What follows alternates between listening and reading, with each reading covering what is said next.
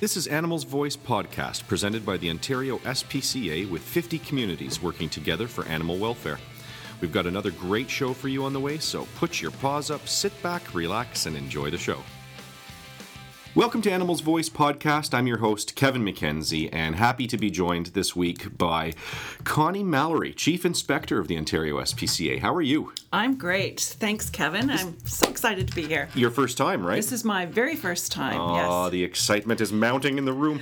Um, we're having Connie on actually to celebrate that it's International Women's Day, uh, Women's Day, I should say, on March the eighth, and uh, to celebrate Women's Day and the fact that you are the first female chief inspector of the that, Ontario S P C A. That is correct. That's awesome. It is, very much so. Okay, so how long have you been with the Ontario S P C A? I've been with the Ontario S P C A since October the fourth, nineteen ninety-four, so just over twenty years. Okay, and what led you there? I mean, tell us about the path that brought you to where you are now.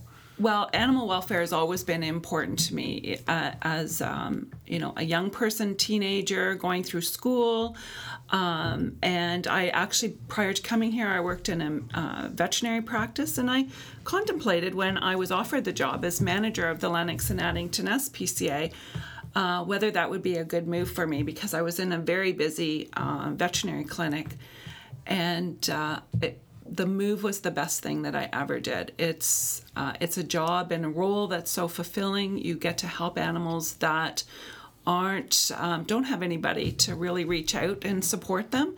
So for me, it was a perfect transition and something that I just love to do and feel very passionate about doing. Okay, so I, wait a minute, I'm I'm confused, but I'm not very bright, so that's okay. Uh, you've been chief inspector for how long? Since. Um, I was act, put in an acting position the end of two thousand nine, okay, and was fully appointed in two thousand ten. What made you want to get involved in animal welfare in the first place? Oh, I, I you know, I think that, I think just that having a love for animals, and I know that that's not the only thing uh, that's required to do this role, but it's just being able to help and support and seeing animals with a better quality of life really um, was important to me.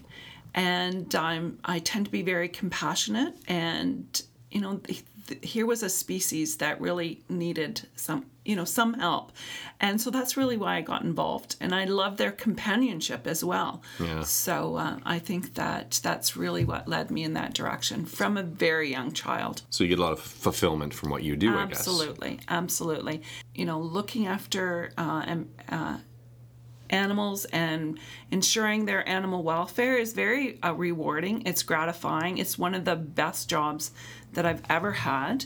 And yes, there are some challenging times, but the good that you're able to do uh, personally and as an organization is outstanding. And that's what really, uh, for me, makes my day. Thank you for your passion for, for what You're you welcome. do. Um, what what does it mean to you personally to be the first female chief inspector?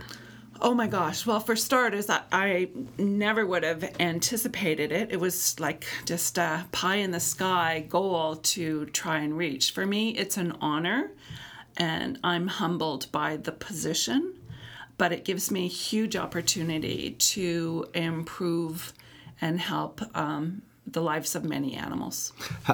Can you describe how your leadership over the inspectorate has changed the way that the society approaches animal welfare investigations?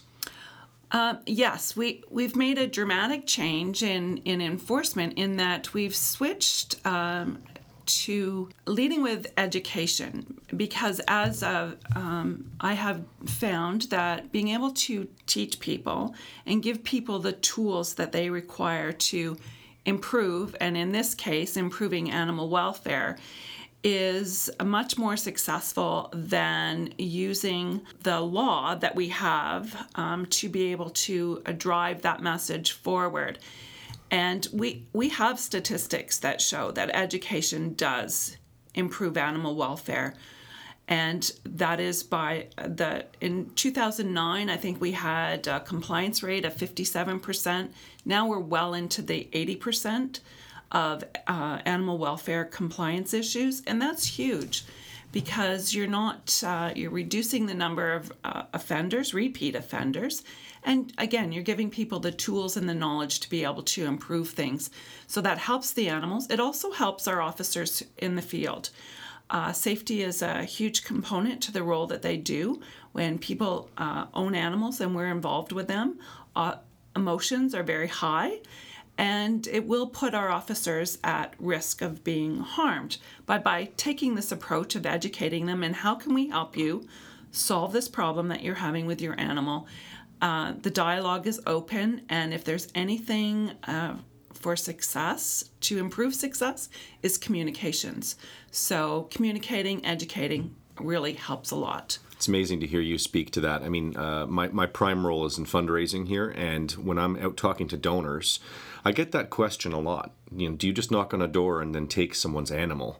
And uh, it's nice to be able to explain to people what I've witnessed on the dr- the ride-alongs I do with your team members, um, that no, it's not about that at all. It's about no. leading with education. It's it's just teaching people about their responsibilities uh, as an animal owner uh, and caregiver. So uh, absolutely, and the time was right to make that shift, um, because we had in two thousand nine, early two thousand nine, changes to the Ontario S P C A Act that, you know, had standards of care. So it just made sense that we would take that piece of legislation and, instead of using it solely for enforcement, using it as tools in our toolbox to send that message. So it was it was very timely. When we come back from this short break, I want to ask you about the impact uh, your role has had personally on you. So we will be uh, right back. Pet overpopulation is at crisis levels across Ontario as a direct result of animals left unaltered. Each year, tens of thousands of dogs and cats end up on the streets where they fall victim to neglect and abuse, or in shelters in search of new homes. With the goal of helping to reduce the number of homeless pets and to fix as many animals as possible, the Ontario S P C A has three high-volume, self-sustaining clinics located in Newmarket, Barrie, and Saint Catharines. The public, shelters, and rescue groups are welcome, regardless of geography or income level. Since two thousand nine, the Ontario S P C A Barrie branch saw their shelter intake of cats reduced by fifty-two percent. Across the province, Ontario S P C A branches have seen cat intakes reduced by nineteen percent, thanks to pets being spayed and neutered. Fixing your pet also reduces health risks in your pet and improves behavior in cats and dogs. To learn more about the benefits of spaying and neutering your pet, visit spay neuter dot ontario s p c a dot c a and fix your pet dot c a. Welcome back to Animals Voice Podcast. I'm talking to Connie Mallory, our Chief Inspector here at the Ontario S P C A, the first female Chief Inspector, as we celebrate Women's Day, and uh, we're, we're very proud to have you uh, on board and in the role that you're in. We've talked a lot about how your leadership and your wisdom has, has impacted the organization. I want to talk about you now for a second. How has uh, this role changed your life? Well, I... You know, I've always been a very busy person and very much involved in animal welfare, and, and that continues. I think how it has changed for me is the ability to reach out to more people. And by being able to reach out to more people, being able to reach out um, to more animals, and of course, being of, I, I like to think that I'm of great support to the investigative team that has to go out there and respond to the calls of animal cruelty. And I think that that's really important, and it goes a long way, and it makes them empowered in the role that they're doing. And uh, I see that every day, that we have just a fabulous team. And I think, uh, you know, I like to think that I'm I'm behind that a little bit. Do you think that cascades into your personal life, though? I mean, the way you operate when you're not wearing the shield, when you're out being Connie at the grocery store or around the house. I mean, do you find yourself, I think, having changed the way you live and operate your life based on your experiences and your opportunity as Chief Inspector? No, I don't think so. Okay. I, I, I don't think so. I'm always, um, you know, always very open, love to talk to people. And so I don't think that that has changed any. And I know when, you know, prior to becoming the Chief Inspector, it's still the same now. My kids used to hate going grocery shopping with me because as I'm going through the grocery aisle, I'm getting stopped by everybody. And that is still the same, but now it tends to happen in more communities than just my own community. Okay. And, so, and does any of this have to do with the fact that you're now a very famous hip-hop dancer based on a contest that oh, I saw? You should tell tell our listeners what I'm talking about, because you, you were involved in a very cool uh, experience this past year in, in twenty fourteen. Which branch were you involved with this at? It's the Lennox and Addington branch where I, I was very much involved with and where I started with the organization. So the the manager of the time, Judy O'Brien, asked me if I would be interested in participating in Dancing with the Stars. And I I love to dance, so I said, yes, that would be kind of fun. And she goes, well, what's your choice of uh, of dance? I said, I love to jive, so that would be my choice. She goes, okay, we can make that happen. So the first time I go to my training session, I hear this very loud, booming noise, music. And I'm thinking, oh my goodness, what is that? And the girl comes out and she goes, that's the dance, that's the song that you will be dancing to. And I just went, what? You, that must have been I've intimidating. Never, I've never hip-hop before, and so it was a bit of a challenge for me, for sure. I heard you did great. Well, it was fun. At the end of the day, I just went, okay, this is for the animals. And raised, I, yeah, raised a lot of money for that raised branch, Raised a right? lot of money, so I just, I just went with the flow and had a great time. Very memorable experience, uh, yes. which segues nicely into my, my next two questions, uh, or we'll make it one question. Do you have a most memorable experience uh, or uh, a rescue story that really sticks with you the most? Well, there are lots. I have to tell you yeah. that there are lots of them, but um, I will focus on one that really uh, made a, a, a great deal of impact on me. Horses are my passion, and I spent many hours riding and and, and with horses, and Uh, I received a call one evening about a horse that had been down for quite some time. And uh, anyway, I, I I responded to the call. It was after hours. And I found what I believed to be a uh, a yearling that was thin, covered with a layer of snow, right beside an outdoor hay manger, and um, other horses, you know, trying, stomping over top of it to try and get at the, the hay. And it was pretty disturbing for me. We, you know, I was able to contact the owner. I was able to get a veterinarian out there. The end of the day, there three people actually lifted this horse to another facility so we could transport it to a safe place. And uh, it turned out that this was not a yearling. This was actually a two-year-old. Uh, and just terrible, terrible condition. But after a great deal of work, I think we spent probably forty-eight hours straight with this with this uh, little colt. Um, grew, flourished, ended up in the show circuit. Aww. You know, just was a fabulous, fabulous um, little guy that got a great home, young rider that was very passionate about it. The person involved was was charged and convicted. Good. And so it was an all-round success. Wow. And yeah, yeah. So, I, I can tell as you tell the story, uh, you become somewhat emotional telling the story. There's it, a lot of passion in yes. you for what you do. I yes. can see that as you tell the stories. Absolutely. For me, um, seeing this colt laying down there, and, and it was it was like, I believe it was like the end of November, first of December. It's a very damp, dreary, dreary kind of day. And yeah, it was very emotional for me. But because, you know, because of what you do, you have to put on that very sober face and, and get the job done.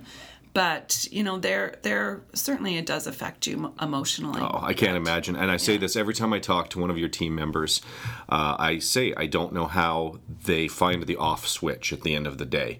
I've, I've had the uh, pleasure of doing three or four ride-alongs with your team, and the major case management team was kind enough to take me out on a couple of um, projects. And Uh, I go home at the end of those days, and I just am recounting to my family members what I've seen, and uh, it affects me. So I can't imagine being in that environment every single day, and it's a credit to you, your leadership, and your team that you guys are, are all of sound mind and not, well, not banana. Well, some of you are kind of crazy, I'll be honest. yeah, yeah, I think it's part of the prerequisite for the role.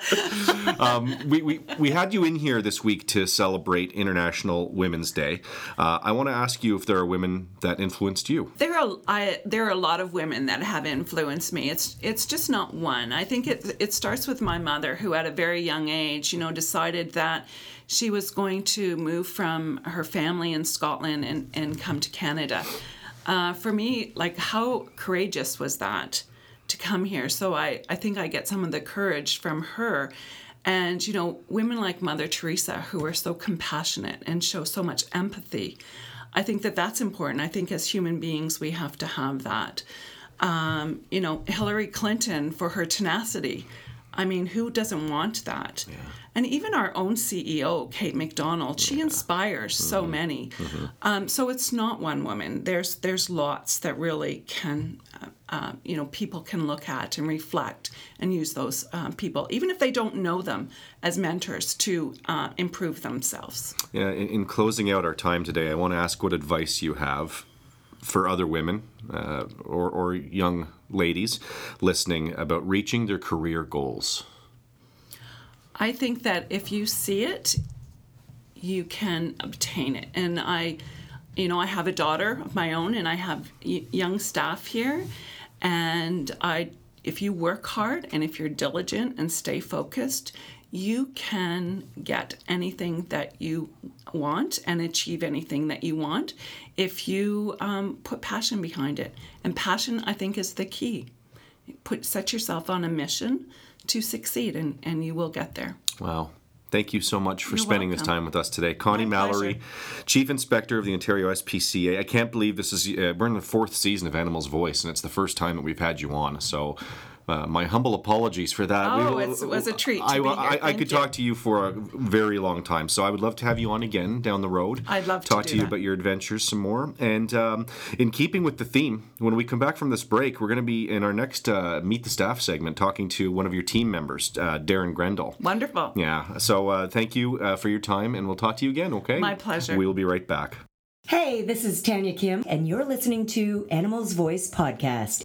Okay, welcome back. We're uh, going to have our next segment of Meet the Staff. This has quickly become one of my favorite segments uh, as part of Animal's Voice Podcast.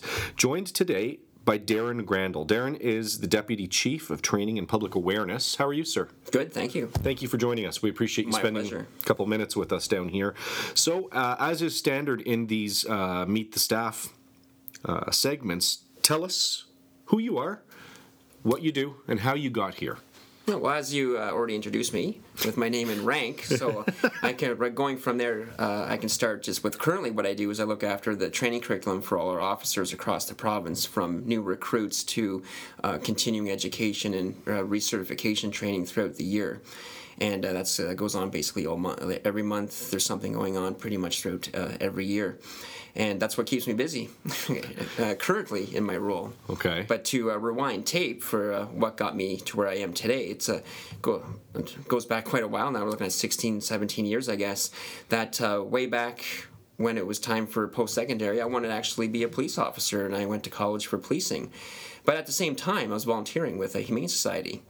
And because uh, I loved animals as a kid, just uh, always had pets, had farm animals, and a grandparents' farm, so I always loved animals, and then volunteering at society, just really loved that, and especially uh, the interest in the investigation side of animal cruelty and what they did. And uh, back at that time, I didn't really understand fully what the S P C A was doing investigation-wise, but I wanted to get into policing, so I went through college, and and uh, right out of college, I actually did uh, uh, get hired as a cadet with the Ontario Provincial Police, um, but I maintained my ties with Humane Society still, and after a few years with the O P P, it just the S P C A really grew on me, and as I went through the policing world, I really, you know, uh, looking at the stats and everything about how people that harm other people first start off with animals, yeah. and I really started to notice this disconnect in the Canadian justice system between making that connection that you protect animals, you protect people as well. Like, so you're doing two good things there: protect the animals, protect the people. And I just developed a big passion for that, that I made the choice that, you know, a position came up to become an officer with the S P C A. So I left the provincial police and took the job. And I've never looked back since. And people are like, wow, you know, you possibly gave up, you know, like a higher wage and things like that. It's just, it wasn't about that. It's just like I've loved what I've done over That's the past great. sixteen, seventeen years. When you feel that way about your career and, and the work that you get up and do every day, it really makes a difference. You never yeah. feel like you're working, per se. Yeah. Monday morning doesn't come and you want to throw something at the alarm clock, right? Yeah, exactly. Uh, that's that's very cool that that's what got you here. You um, you referenced that you were involved with the training aspect, and and that you know it's an ongoing issue. Quickly, we only have a, a minute or two left, but uh, I understand that. I mean, that feels to me like it's a giant task, because we've got new recruits, as you said. You've got tenured investigators, and there are always new. Uh, there are always new updates coming into place, you know, memos of understanding with different groups that we collaborate with, new laws, uh, legislation gets updated. It, that, that's got to be a grind. How do you stay on top of that, making sure that all of our investigators are all marching to the same beat when it comes to their training? Yes, you know, you're absolutely right, because uh, prior to my current position, I was uh, the position before, I was also managing a region and trying to do all this training stuff. And you're right, staying on top to be current, to provide the best possible training is tough. So I'm very fortunate right now that because I'm dedicated to that, I'm now able to get out and connect with other groups, other agencies, go to other training, other conferences to make sure I'm totally up to date for okay. what we're passing along is relevant and current for our people. And I've felt it's just created such a role of efficiency for me in our training, just to be able to make sure that we are on top and up to date, because you're right, it's a phenomenal task throughout the year. Um, but of course, I'm not doing it alone. Have we do have help and people that uh, support me as well, and uh, and really uh, helps make it happen every year. Excellent. Listen, uh, we appreciate your time today. Uh, Darren Grandel, Deputy Chief, Training and Public Awareness with the Ontario S P C A. We keep telling people and listeners of this broadcast that it takes a village, and uh, another great example, a very pertinent, important role within our organization. So thanks for your time today. Thank you. Uh, and thank you, the listeners of Animals Voice Podcast. We appreciate everything you do. Please continue to share your show ideas. Uh, you can contact me on Twitter at KevTheGrad, or email me at k mckenzie at o s p c a dot o n dot c a. Until next episode, we'll catch you later. Thank you for joining us for another edition of Animals Voice Podcast. Don't forget to check us out on Facebook, Twitter, and at our website, ontario s p c a dot c a. Animals Voice Podcast is a production of the Ontario S P C A. The Society would like to thank all of our supporters. Together, we are the Animals Voice.